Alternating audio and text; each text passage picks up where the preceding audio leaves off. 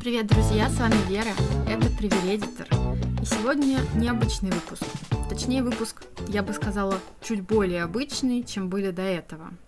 Когда я только начинала запускать свой подкаст, я делала его ежедневным. Ну, это была такая идея челленджа, чтобы привыкнуть, понять, как все это работает, и понять, будет ли у меня получаться это делать регулярно.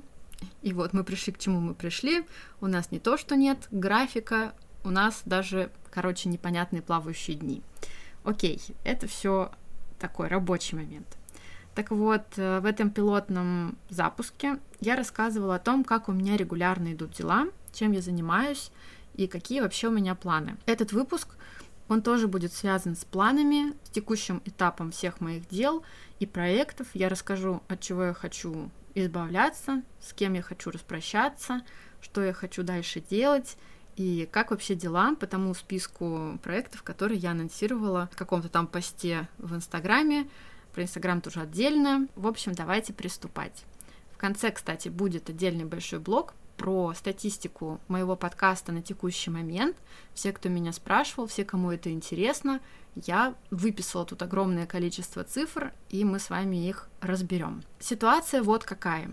Сейчас, как я уже сказала прошлый раз, у меня сейчас кризисный период, то есть я начинаю выгорать. Тогда это было сказано на эмоциях, но сейчас я уже успокоилась, пришла в себя, поговорила с друзьями об этом, и с холодной головой могу точно сказать, что да, истерика прошла, решимость вот это вот все бросить, всех куда-то отправить, она исчезла, а вот э, желание что-то изменить в текущем положении дела, оно никуда не исчезло. Рассказываю, что у меня было в фокусе внимания и что у меня в нем сейчас и что из него потихонечку выходит. Проект с джазовыми теплоходами у нас начинает закрываться. На прошлой неделе в субботу, это было 4 сентября, был рейс, который не набрал нужного количества пассажиров. По понятным причинам, сейчас в Петербурге холодно, и никто не хочет кататься ни в пледах, ни без пледов, ни в каком другом состоянии.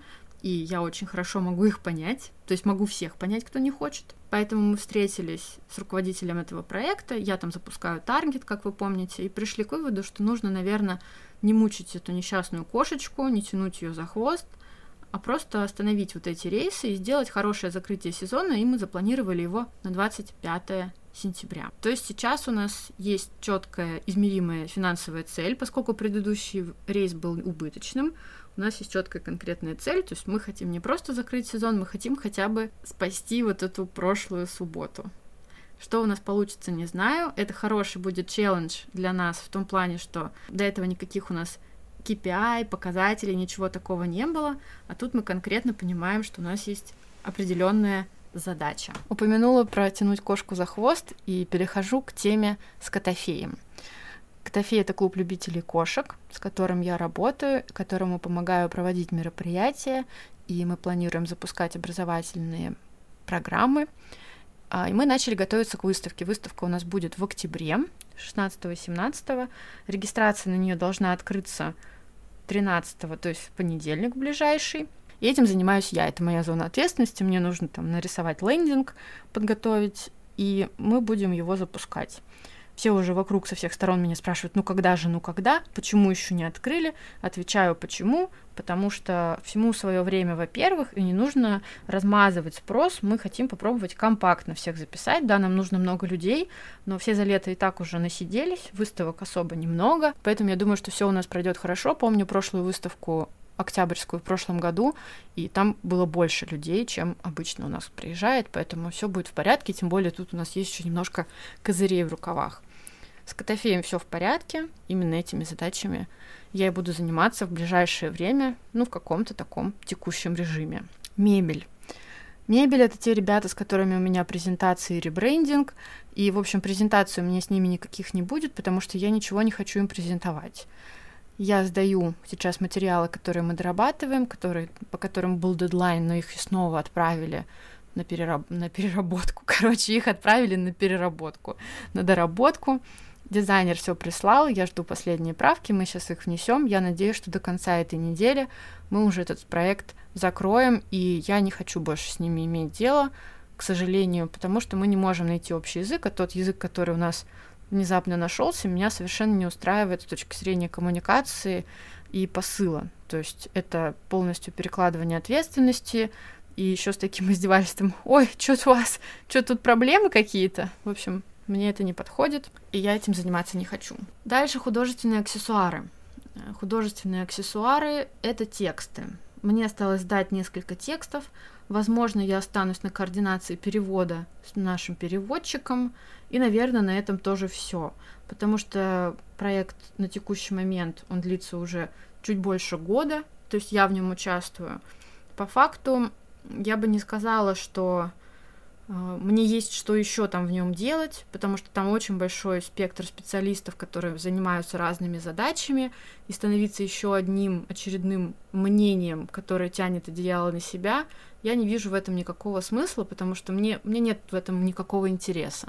То есть, если нужно просто по повредничать, типа, Вера, расскажи, пожалуйста, как ты считаешь, хорошо здесь или плохо? Только если ты считаешь, что плохо, ты обязательно объясни, почему плохо. Ну, слушайте, это какое-то, не знаю, я трачу на это время, а по факту мне это, ну, мне это неинтересно. То есть разбирать какой-то проект или разбирать просто какие-то проекты и давать им оценку, это хорошая очень сфера, и это называется консультационная какая-то аналитика, я могу гораздо более успешно ей заниматься в больших объемах и не в течение одного года, а быстро заканчивать подобные проекты.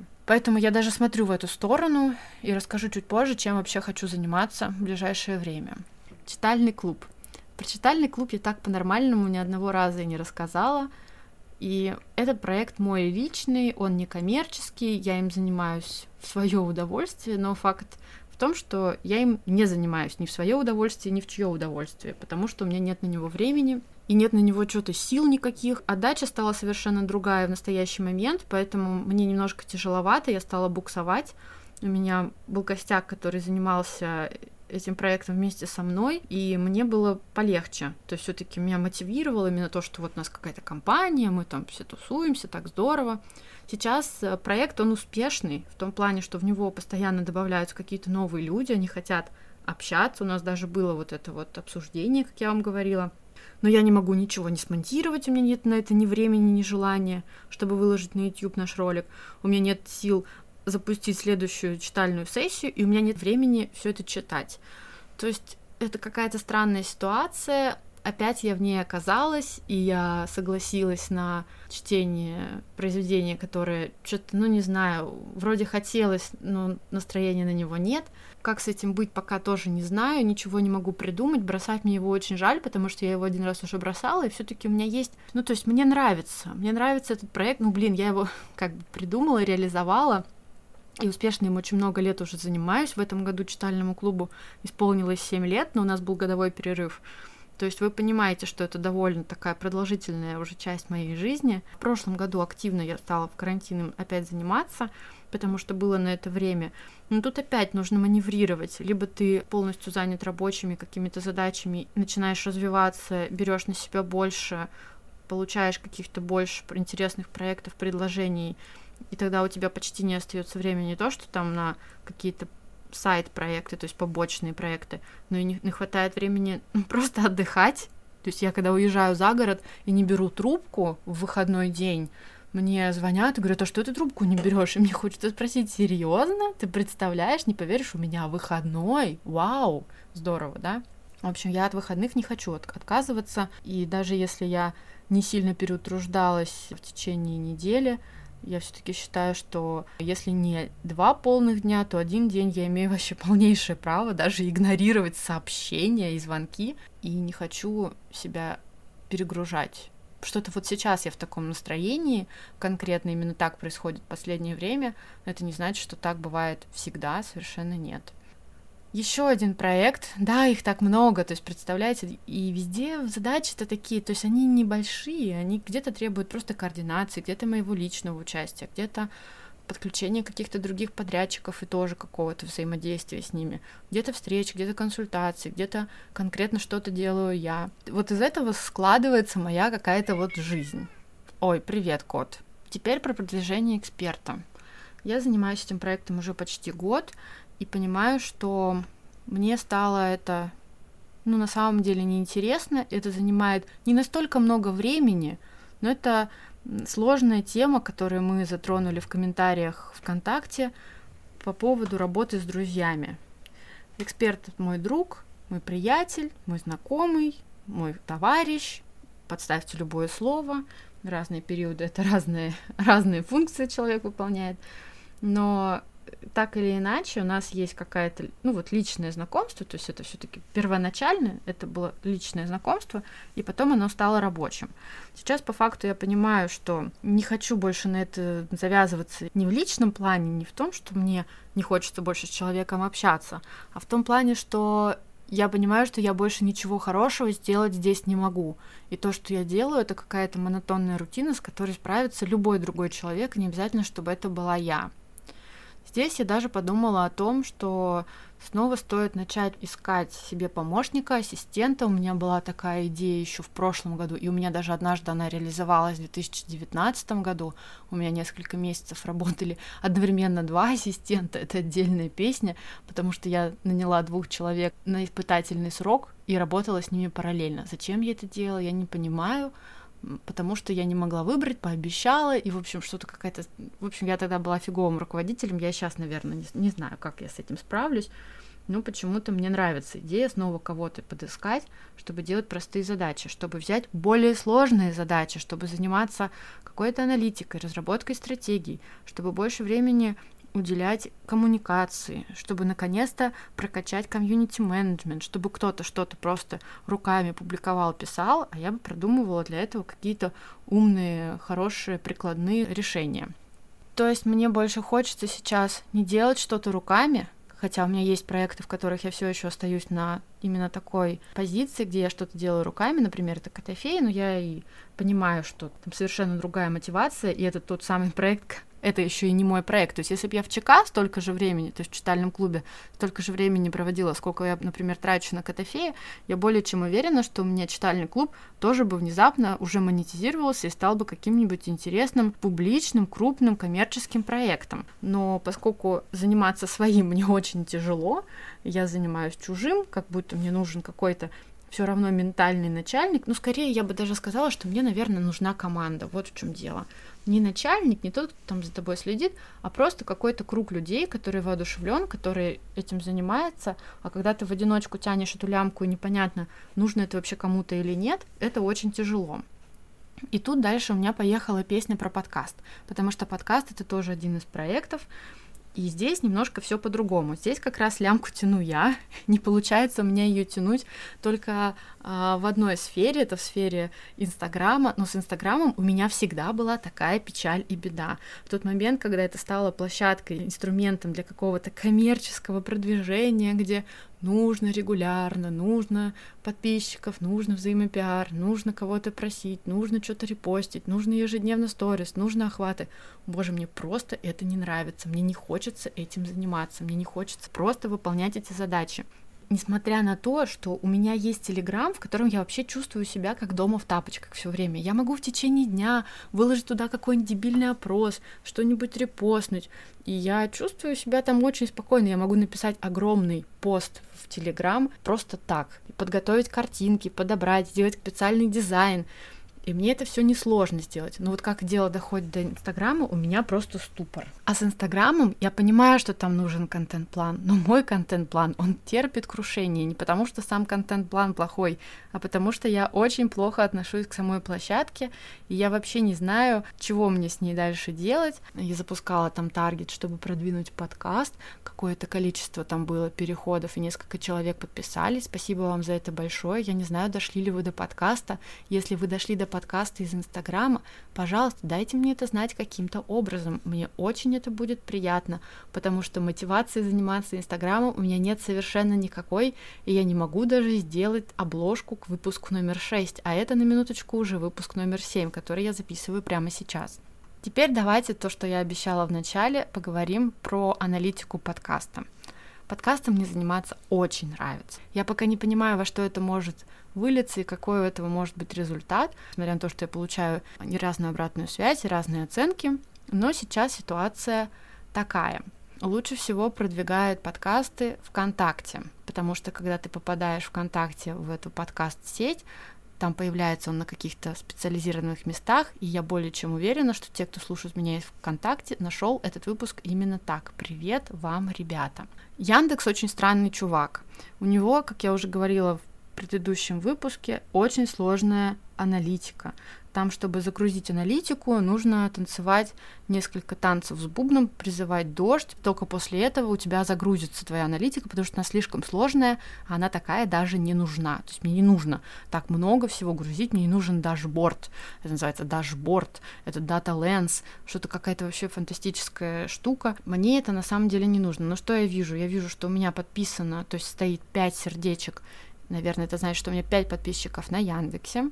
ВКонтакте у меня на мою группу подписаны 8 человек. Один из них я, два из них мои друга, которые слушают подкаст. Привет вам, Паша и Тимофей. А остальные 5 человек, их я не знаю, они просто пришли, видимо, послушав мой подкаст и подписавшись. Ребята, спасибо вам огромное. Это просто для меня вообще что-то нереальное. Мне кажется, это так здорово. Кто-то послушал и решил подписаться. Еще ВКонтакте, оказывается, можно сохранять понравившиеся записи себе и еще их можно пересылать друзьям, то есть отдельные выпуски подкастов. Итак, расскажу вам, какой самый популярный у меня по сохранениям выпуск. Это выпуск номер два, который был про нерешительность руководителя. Это первый полноценный выпуск этого подкаста. И выпуск номер пять, где я жалуюсь, что все идет не по плану. Это тот, где на обложке два клоуна с бревном. Кстати говоря, именно этот с клоунами с бревном выпуск больше всего показал сам ВКонтакте. Там просмотров поста с этим прикрепленным выпуском 6,4 тысяч просмотров. Это просто какой-то сюр. Я не знаю, столько человек видели мою запись, и это все происходило на органике. Это какая-то удивительная просто вещь. Я просто в шоке, честно говоря. Теперь интересное про Apple подкасты. У меня там есть целые две оценки, обе из них на 5 звезд и один отзыв. Спасибо, Ксения, за отзыв. Это твой. Больше пока я ничего не видела. Если там появилось что-то еще, и я не увидела, сори, я проверяю не каждый день, потому что в мои задачи не входит фанатично следить за всей этой статистикой. Сейчас перед выпуском я просто ее собрала. Еще я узнала из статистики своей площадки на которой размещается подкаст, что у меня был 21 уникальный слушатель. Это просто вау. Я сто процентов не знаю всех, но он учитывает, видимо, не все-таки не очень корректно, потому что, например, только ВКонтакте у меня 22 уникальных прослушивания, то есть это вообще на одно больше, чем считает эта площадка. Как узнать правду, я не знаю. То есть у меня нет никакого понимания, как узнать правду, сколько на самом деле человек меня слушает. Еще кто-то один послушал меня из Риги. Привет этому человеку отдельный. Я просто только что увидела эту информацию, очень сильно обрадовалась. Еще кое-что про Apple подкасты. Там есть рейтинг из 200 лучших подкастов, и когда ты их размещаешь, ты должен обязательно указать какая у тебя сфера. У меня стоит, по-моему, бизнес, маркетинг и карьера. Так вот, сейчас я нахожусь в топ-200 подкастов на русском языке по категории карьера. Я нахожусь на 176 месте на текущий момент, но был какой-то день, где я была аж на 58-м. Вы можете это себе представить? Как это работает? Я не имею ни малейшего понятия, что определяет, что именно вот в данный момент категория карьера у меня на 176 месте, а не на 58-м, я, честно говоря, не знаю. Но если вы слушаете это на Apple подкастах, пожалуйста, нажмите мне лайк, напишите комментарий, может быть, что-то произойдет, какое-то чудо, и сделаем что-нибудь очень крутое. Отдельно хочу сказать большое спасибо за то, что вы обсуждаете со мной темы выпуска, что вы голосуете в вопросах, опросы все в Телеграме. Я, извините, не могу везде их постоянно дублировать, потому что на это я буду тратить половину своего дня. Поэтому, если хотите всего веселья и полноценного погружения в нашу зарамочную, пока назовем его так, Равиль, зарамочную, нашу зарамочную жизнь за голосом, за дорожкой, за треком, то вам в Телеграм. И большое спасибо Павлу Косенко, который пришел в комментарии ВКонтакте, и мы с ним там пообщались под э, последним выпуском про критику и про то, как тяжело работать с друзьями, я думаю, что про это я сделаю даже отдельный выпуск, потому что мне много есть что рассказать, и у меня очень большой опыт, когда ты общаешься по работе со своими друзьями, и много чего получается не так, как ты планировал заранее. Большое вам спасибо, что слушаете. Все, что я говорила в последней части, все это было для вас, все это было только благодаря вам, только благодаря тем, кто послушал, дослушал, как-то это отметил, поставил какой-нибудь значок, сохранил, подписался. Огромное вам за это спасибо. Я сейчас думаю, чем мне заниматься дальше. Подписываю небольшой проект на копирайтинг, которым займусь до конца этой недели и закончу уже, наверное, на следующий. Поэтому пока особо рассказать вам о планах, о глобальных нечего, но если внезапно случится, что я обнаружу себе ассистента, или вы хотите поработать вместе со мной удаленно, заниматься какими-то задачами, то напишите мне. Я знаю, что со мной случаются чудеса, и я могу найти в группе телеграм-канала своего, где было тогда 10 человек себе помощника на целый проект, или еще что-нибудь интересное. Если вы чувствуете, что то, о чем я рассказываю, вам нравится, или то, э, как я работаю, вам подходит, пишите мне, не стесняйтесь. Мы, возможно, сделаем и проект можно сделать, и мы можем вместе поработать, или мы можем поработать над вашим проектом, или над каким-то другим. В общем, возможно, приблизительно все, если есть взаимное согласие и большое желание. На этом я заканчиваю. Спасибо, встретимся совсем скоро, уже в следующем выпуске. Услышимся!